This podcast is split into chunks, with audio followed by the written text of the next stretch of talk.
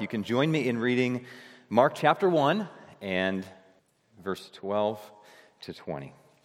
The Spirit immediately drove him, Jesus, out into the wilderness. And he was in the wilderness 40 days, being tempted by Satan. And he was with the wild animals, and the angels were ministering to him. Now, after John was arrested, Jesus came into Galilee, proclaiming the gospel of God and saying, The time is fulfilled, and the kingdom of God is at hand. Repent and believe in the gospel. Passing alongside the Sea of Galilee, he saw Simon, which is Peter, and Andrew, the brother of Simon, casting a net into the sea, for they were fishermen.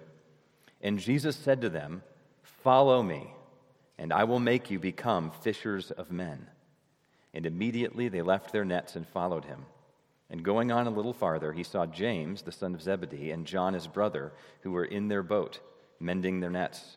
And immediately he called them and they left their father Zebedee in the boat with the hired servants, and they followed him. Let's pray.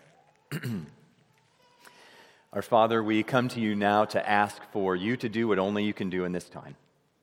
Uh, we don't want to just merely learn information, but we want our minds informed of truth about who you are and the world you made and who we are in light of this. And we want our hearts uh, transformed by your Spirit so that we would worship you through Christ and in the power of the Spirit. And we would live all of life in a way that's fitting with the world you made and how you made us to be, and that would give you great glory. So we pray that you would help us in this time. In Jesus' name, amen. Well, our world, as we know, needs good news because so often our world is filled with bad news. Some of you may remember last year that as things were getting increasingly discouraging, and bad news after bad news would come. Um, actor John Krasinski started a YouTube channel called Some Good News um, because he recognized that we needed some good news in the midst of all the bad news that was going on. And so the goal was to give an encouraging break from so much that was so discouraging. But that little moment of us, you know, realizing how refreshing and encouraging and needful it is to have this good news, that little note, does um, tap into something deeper in us. Uh, we're looking for good news to come into our world that is so often so pervasively filled with bad news. And so, what is the good news that people are hoping to hear?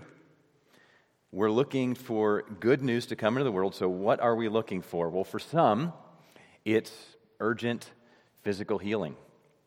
For others, it's relational healing or national and global peace, whatever nation they find themselves in, or for personal wealth and security from that wealth, or for the poor and the oppressed to be helped, to be rid of shame and guilt to trade addiction for freedom, to trade discouragement for and depression for happiness, to trade anxiety for a deep sense of calm, to live with a deep sense that you belong, that I belong, that we belong here, or all of this together. And so Jesus came, and when he came, he announced good news. And he was answering with that announcement of good news. He was providing an answer to all of our problems. It answers our deepest longings, and this good news connects with all of life. Jesus announced God's plan to bring everything back together that's been broken. He came to bring the true utopia that our world longs for and bring it to us by grace. He came to bring restoration to us personally between us relationally, around us globally. He came not just to restore people, but to eventually renew this earth, creation itself. And so, this is not what comes to, I think, most people's minds when they think of what's the message of Jesus? We're moving into a post Christian culture, and the message of Jesus is largely missed. It was largely missed when most people were familiar with the Bible. Many people think that Jesus just offers a bit of religion for the side of life, maybe for Sunday mornings, maybe for a few minutes each day. or he came to bring some ethics that will help us out, or a philosophy. Many people think of the good news of Christianity is essentially something like this believe that God exists, try to do better, and be glad that you go to a better place when you die. But the Gospel of Mark shows us that the good news that Jesus came to bring to our world is way bigger than this. We see that Jesus came to bring uh, what he calls the kingdom of God. And he calls us to enter into that kingdom now and participate in gathering more people into this kingdom, to spread it. So the king and the kingdom have arrived. That's the good news in the Gospel of Mark. And we are invited to join the movement. So our text that we just read has three scenes. And each of these scenes shows us something significant about Jesus and this kingdom, this good news that he's bringing. So here's what we'll see we'll see that he confronts the enemy of the kingdom, he announces the good news of the kingdom, and he gathers people into the kingdom. So let's look at each scene here. First, Jesus confronts the enemy of the kingdom. That's what's happening in this scene with Jesus in the wilderness in verses 12 and 13 here. So if you were here last week, we saw that Jesus um, steps, gets entered onto the scene, and he's called Jesus Christ. And Christ isn't just his last name, it's a title. It means Messiah or King. So Jesus is the King, and then at his baptism, we see him anointed as this King. So the Spirit comes down upon him. And the Father declares over Jesus, You are my beloved Son, which is essentially a quote from Psalm 2 in the Old Testament, which is a psalm about the enthronement of the coming king from David's line, who would be the world's true king. And all nations and all kings better get in line with this king uh, because he has arrived. And so Jesus then is anointed by the Spirit, and in that anointing, he is shown to be our world's true king. And now that the king is here, he has to confront the resistance, the enemy, the problem, because there is an alternate ruler in this world. Jesus' first act, then, in the Gospel of Mark, after being identified as creation's king, is to confront that ruler. So, who is the ruler? Verses 12 and 13 show us who it is. You can look at it again with me. The Spirit immediately drove him out into the wilderness and he was in the wilderness 40 days being tempted by Satan. And he was with the wild animals, and the angels were ministering to him. Now, we know from other gospel accounts like Matthew and Mark that quite a bit did happen in this 40 day period when Jesus is in the wilderness. But Mark is very brief. He shows us that Jesus is there, 40 days pass, and he's there with Satan and angels. It's very brief, and the focus seems to be less on the nature of the temptations, like Matthew would indicate. The focus for Mark, though, is on how this season of temptation is part of a spiritual conflict going on.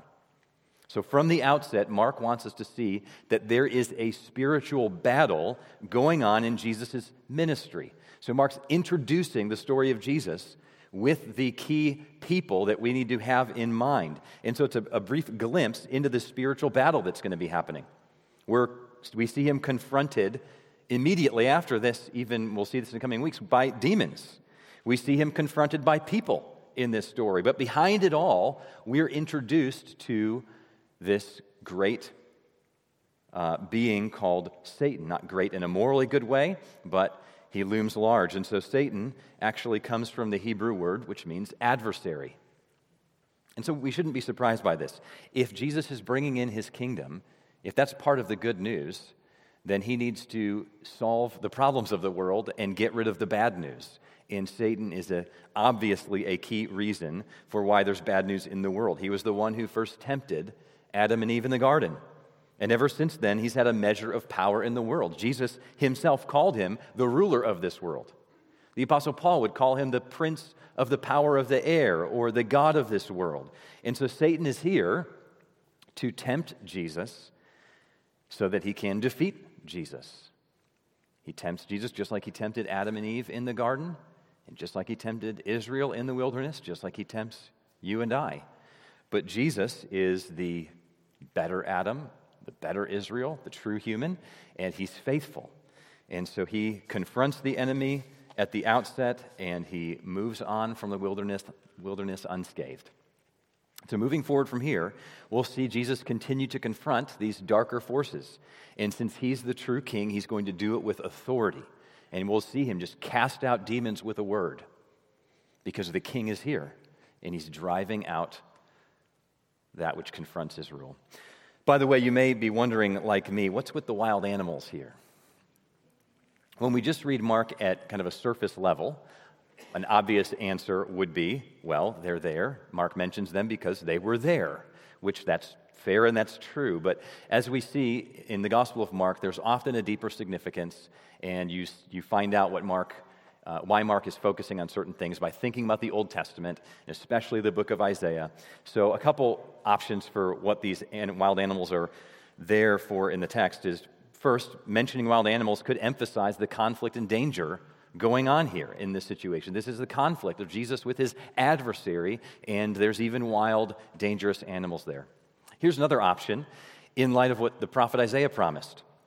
I mentioned a few moments ago that Jesus' anointing by the Spirit was his anointing as king, and it was, that was actually promised by Isaiah as well. Isaiah 11 refers to this coming king and says, The Spirit of the Lord will be upon him and then later in that very chapter in Isaiah 11, it says that this true king will bring in his uh, new Exodus redemption, which we talked about last week, and also the new creation. And part of that new creation is that the wild animals won't be so wild anymore. The lion will lie down with the lamb. As Martin Luther observed, if you put a lion and a lamb together, lying down next to each other, uh, today only one of them will be getting up. Um, but uh, Isaiah says there will come a day when they'll lie down together in peace. And so, this could be a signal that Jesus is the one who came to restore the rule of humanity over creation in this world of peace already. So, either way, the mention of animals reminds us about the way the world's supposed to be. It's either a signal of danger because it's not the way the world's supposed to be, or it's a signal that Jesus is here to uh, reverse that and bring in the peace of the new creation as a foretaste. So, Jesus came to confront our enemy. And Mark wants us to see from the outset, then, here, that there is more going on in our world than we may see with our eyes. Other cultures know this, they experience it. Uh, in the modern West, we often overlook it. We're embarrassed by people's stories of supernatural experiences. We focus more on personal sin, or increasingly so today, uh, how systems are built um, in corporate systems or medical explanations, but there's also a personal force out there.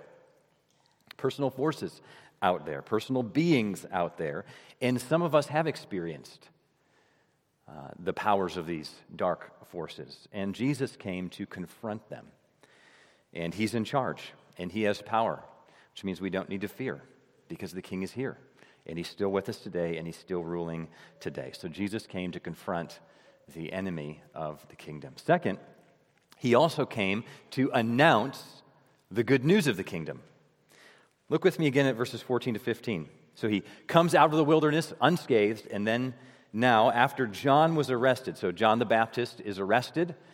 Um, cancel culture is not new. He uh, puts his head up above water, he leads a movement, and the powers that be throw him in prison and eventually kill him.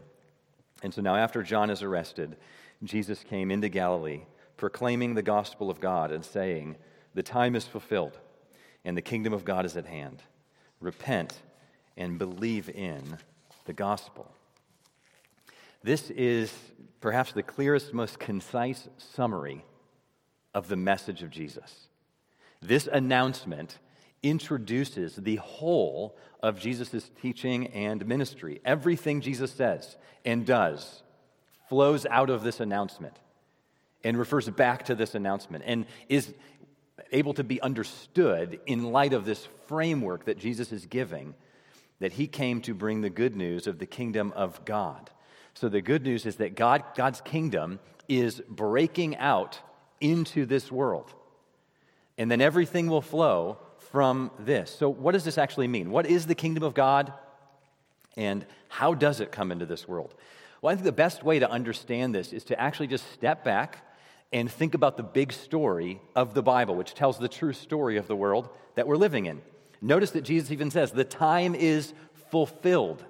So there's a story going on here, and the time is now fulfilled. He's referring to the Old Testament story and promises. The Old Testament was a story that was waiting for its completion. It was a book of promises that were waiting for their fulfillment. And one way to summarize that story and those promises and what they were waiting for is with this phrase, the kingdom of God. One way to summarize the hope of the Old Testament, the hope for the world, is the coming of God's kingdom into the world. The theme of God's kingdom begins at the very beginning of creation, in the beginning of the Bible. In Eden, we see that God creates the world as a king, and then he makes humanity in his own image and the first thing he calls them to do is to multiply and have dominion and rule. He's making humanity kings and queens, giving them royal authority to reflect his character as they rule, reflect his wisdom, his justice, his goodness, his care in this world as they rule. It's the kingdom of God. And here's how we can define the kingdom of God then in Eden it was God's people in God's realm reflecting his rule and enjoying his presence. That's what Eden is it's God's kingdom. We have God's people in his realm, and they're enjoying God's presence, and they're reflecting his rule in the world. But Adam and Eve rejected God's rule, they rejected his word as king, and now everything's broken. Our world's filled with sin, it's filled with sickness, it's filled with sorrow. We can't even rule over our own minds and hearts as we'd like, right? We all feel this, and now our world's filled with a lot of bad news. But the rest of the Bible is God's story of how he will unfold a plan to restore his kingdom and bring his blessing back into the world. He established his kingdom in Israel as a little pointer to a greater kingdom to come over the earth.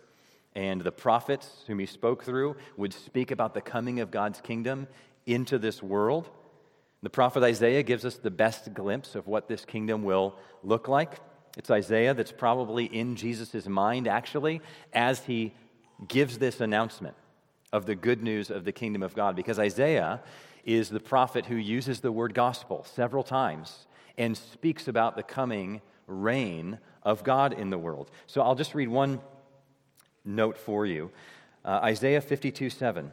Isaiah 52 7 is a place where Isaiah uses the word gospel, and here's what Isaiah said How beautiful upon the mountains are the feet of him who brings good news or heralds the gospel. So picture this mountaintop.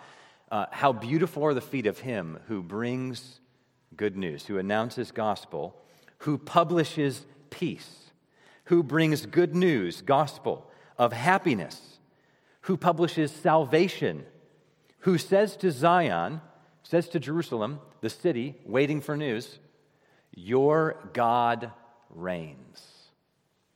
So here's the picture that, that word gospel was used in the ancient Near East and in other places in the Old Testament to refer to someone who uh, was viewed as a herald. So you picture a, an army goes out to fight a battle, There's, the, the nation is threatened, and they go out and fight a battle. And if they lose, if their king loses this battle, then this city is going to anticipate very soon being run over by another nation or enslaved by another nation. But if they win, then a herald would come running back, and wouldn't his feet be beautiful? running on the mountaintops to come and bring good news that your king won, your king reigns, you're rescued, there's happiness and peace, you're no longer threatened, uh, you still are able to live.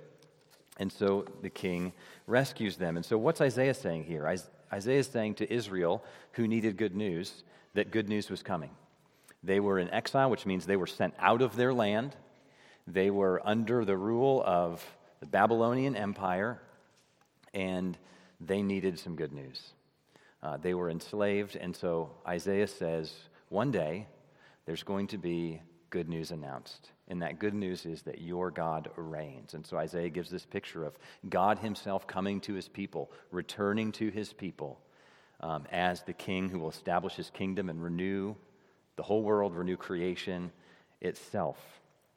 And then in the very next chapter in Isaiah, in Isaiah 53, he speaks about how this kingdom will come. And it will be through one whom he refers to as the servant who suffers for his people, a righteous and innocent servant who serves his people and is crushed for their iniquities and is uh, wounded so that they can be healed. And we know who that is speaking of. It's Jesus, and Jesus is this king then who's come. God who's come to reign, and the servant who came to die for us, to rescue us. And in verse 15, then, Jesus is saying, The time's come. Look at it again. The time is fulfilled. All the waiting of hundreds of years is up. The kingdom of God is at hand. Repent and believe the gospel. So Jesus is saying everything is about to change. And he calls us then to change in light of this good news. I mean, these are revolutionary words, aren't they? The kingdom of God is at hand. The time is fulfilled. This is why there's something of this even revolutionary feel in Bob Dylan's old song, The Times They Are a Changin', which he wrote in the 60s when there was cultural revolution in the air.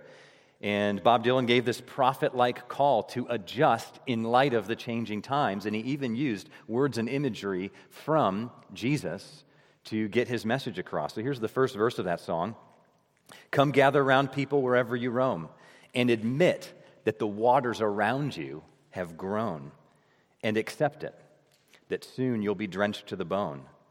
So if your time to you is worth saving, you better start swimming or, or, or you'll sink like a stone because the times they are a changing. So there's this prophet like call that he gives to men and women, mothers and children, congressmen, senators, everybody heed the call because things are changing and you're going to be swept up and swept away unless you adjust in light of the times that are changing. The order is rapidly changing. And that helps us just get a little bit of the feel of what it should sound like when Jesus comes and announces the kingdom of God is at hand. Everything is changing. It's time to adjust, or you'll be swept away. Because the coming of the kingdom doesn't just mean rescue for God's people, it means judgment upon God's enemies. So, which side are you on? Who are you aligning with? And the rest of the book of the Mark shows how Jesus started to bring God's kingdom. This announcement of the kingdom of God isn't detached from the things Jesus said and did. As if he announced the kingdom, what's that about? Not sure. But we do know that he was really nice and he went and being nice to people and said really nice things to people a lot, right? No, like what he was doing is showing the inbreaking of the kingdom. The king is here. And so, well, what's the kingdom like? Well, remember, a new creation's coming, the fixing of all that's broken. So he gives sight to the blind, hearing to the deaf, strength to the crippled legs. He forgives sins and restores people to God. He speaks about the ethics of a world of peace and justice and love and truth and goodness and beauty. And he cast out demons where they're affecting this world so deeply. And so he was bringing his kingdom into the world. And he's bringing the lost blessings of Eden back into the world. And Mark shows us this great surprise, just like Isaiah said this great surprise that when God shows up to reign, he first must go to the cross. He came to serve and to give his life as a sacrifice for us. Because if he didn't, then who is swept away in the judgment when it comes? Everybody. Uh, but this is the heart of Christ. He looks at us with great care and compassion, and he gives his life for us on the cross, taking the hell we deserve and rising again so he can give, give forgiveness full and free and welcome anyone who will have him so that they can receive all the blessings of the kingdom. No thanks to anything they've done, but great thanks and eternal thanks to everything he's done. And we're welcomed in. That's the story of the kingdom of the Bible, in the Bible. Jesus came to announce that it was dawning in history, and he'll return again one day to finish that work. As the kingdom spreads now, It will come in its fullness when he returns.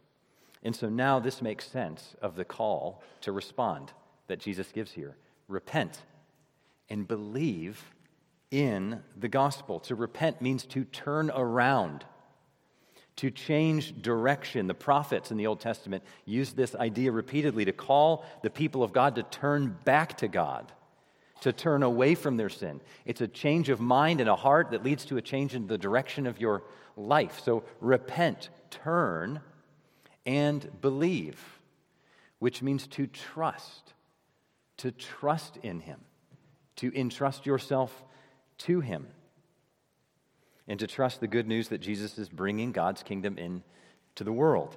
And so repentance and belief always belong together, right? Two sides of the same coin. We, we turn away from sin and we trust in Jesus.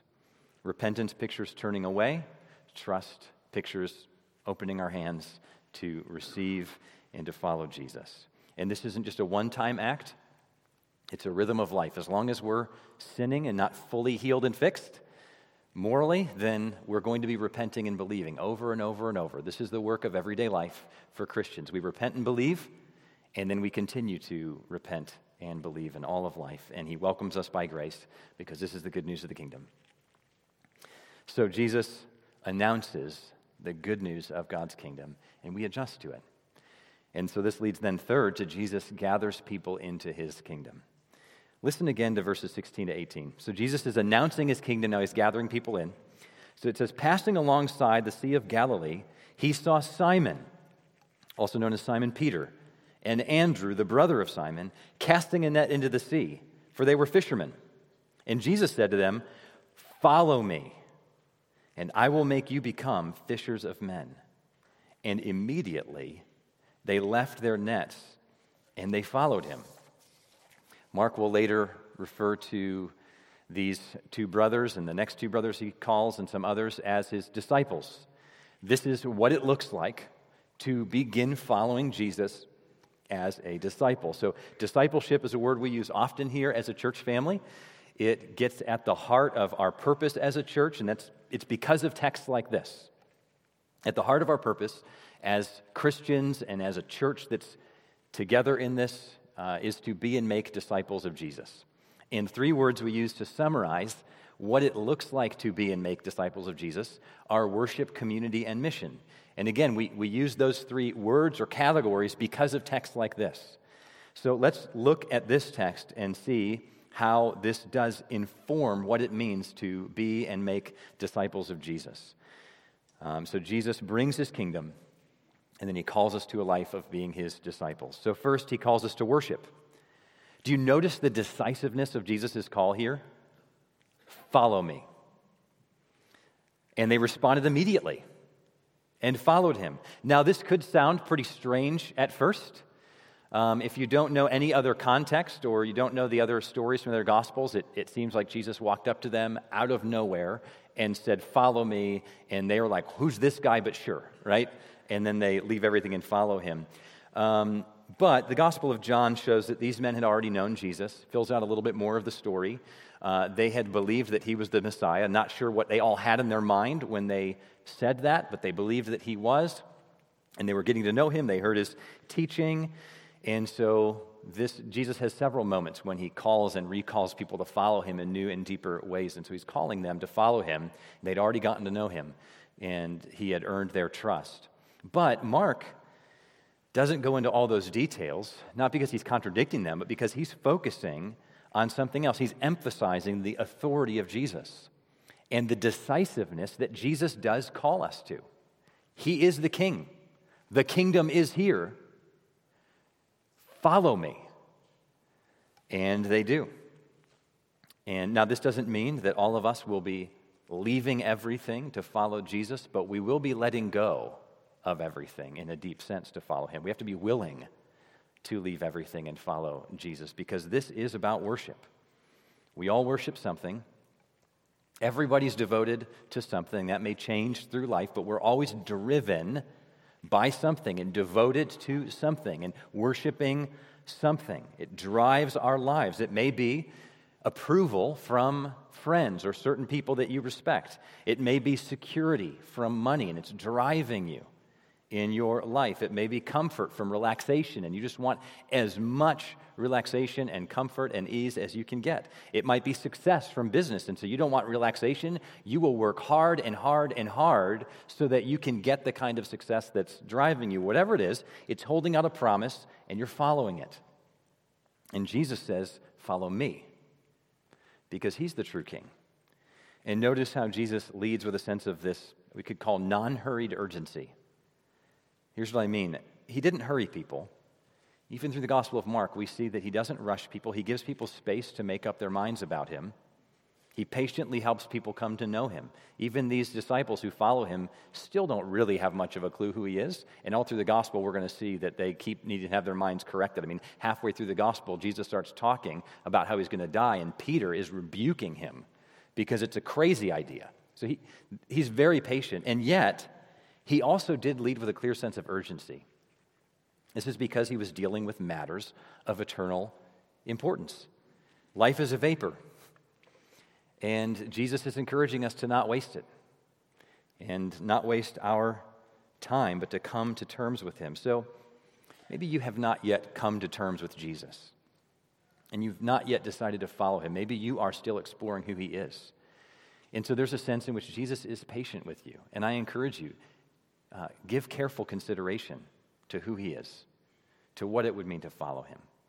We need to get to know Him, we need to understand what it means for Him to be our King. Um, but though we need to be careful and give careful consideration, we shouldn't be casual about this because He is the King. His kingdom is here, and none of us knows how much time we have. And so He does call us to decisiveness, He calls us to worship. He also calls us to community. Notice Jesus is beginning a whole new movement here. It started a bit with John the Baptist as he was gathering people to prepare, and now Jesus is leading this new movement. When he calls these disciples to follow him, notice he's calling them in community and into community. Right? He's calling two brothers here and then another set of two brothers, and he's calling them to a new community around him. So as people gather around Jesus, no matter what direction they're coming from, what walk of life they're coming from, what, what age they are, what background they have, what sins they've been entrenched in, as they come to Jesus, they find themselves around him. And they find themselves as a new community. And this is what Jesus is doing. In fact, he's starting, in, in some sense, a, a whole new Israel. He'll eventually gather 12 disciples, and that number 12 is clearly significant for Jesus and the writers of these uh, gospel accounts because of the 12 tribes of Israel. Jesus is starting a new Israel. At first, from within ethnic Israel, these 12 disciples were Jewish believers, and then he's going to gather people from all nations. And if you've come to Jesus, you're now part of this, part of this new community in the world. And this community will continue to grow, and he calls us to follow him together, not in isolation, but together, which is why we're here and why we should be here and why this is so fitting because this is what Jesus created. I mean, look around. Communities like this, communities of light scattering the globe and shining the light further and welcoming others in by grace. Which leads us to the third thing, which is mission. Notice Jesus didn't just say, Follow me. He said, Follow me, and I will make you fishers of men, fishers of people. He's inviting people to join his mission of calling people to follow him. In other words, as Jesus calls them to follow him, he's also saying, I will teach you to do what I'm doing to you. I will teach you to call people to follow me as well, to join the mission. You know, it's interesting, the prophet Jeremiah spoke about this idea of uh, fishermen fishing for people. Um, and the context is one of great urgency because it's a context of judgment. God's bringing his kingdom He's bringing a, like we saw next last week, this new Exodus redemption, welcoming, uh, gathering people out of judgment and saving them. And Jeremiah says that God will send people to fish people out. Um, and it's in this context of fishing people out because judgment's coming and God's kingdom is coming. So that could explain the sense of urgency to that. And so the good news here is that the kingdom's here, it's urgent, we're gathering people for this kingdom. And It's for everyone. You don't need to be the strongest person to do this. You don't need to have all the answers. You don't need to be the strongest Christian to participate in this mission. You don't need to have your life completely together. And here's how we know because look at who Jesus called. These guys hardly knew the fullness of what they were getting into here. They will slowly begin to understand who Jesus is and what it means to follow him. They're going to fail, they're going to struggle. Peter, the first one here, is going to deny Jesus when Jesus needed him most to be a support. And yet he's restored and he was a leader in the movement. So, for each one of us, very practically, as we wrap up this text, um, and I know some of you do this already, but if you don't, just think of five people in your life that the Lord has placed around you who don't yet know who Jesus is and have not yet understood this good news that Jesus has proclaimed into the world of his kingdom breaking in and don't yet know that they can be welcomed into this new way of being human, this new way of living in anticipation of the renewal of the world to come. Think of five people. So think of uh, the five houses that are just right most closely to you where you live, or um, people that, that live near you and, uh, and further away. Think of uh, kids, think of your neighbors or your friends or uh, people in your classes or on your teams. Think of nations that the Lord has put on your mind and heart or nations that are in the news and pray for a particular nation. Uh, pray for the ministry we heard of this morning with Indie Internationals. Uh, think of five people or ministries that you can pray for regularly, and in particular, pray for opportunities for them to hear the good news of the gospel, perhaps through you. And as we've seen, the Gospel of Mark uh, proclaims this good news. So be praying for an opportunity for the Gospel of Mark to get in front of people so they can hear from God about this good news. So Jesus is giving us the privilege of not just being his disciple, but of making disciples. Isn't this incredible when you think about it? Jesus launches this mission into the world, and he doesn't just call us to watch from the sidelines. You matter to him. He came for you. He did not even have to show up, and he did because he loves you. And he welcomes you to come follow him. And then he also invites you to participate with him in this mission by the power of the Spirit, to call others to join uh, into his kingdom. He's inviting us to repent and believe the good news decisively and then every day. And he gives us the privilege and the joy of welcoming others to follow him as well. Let's pray together.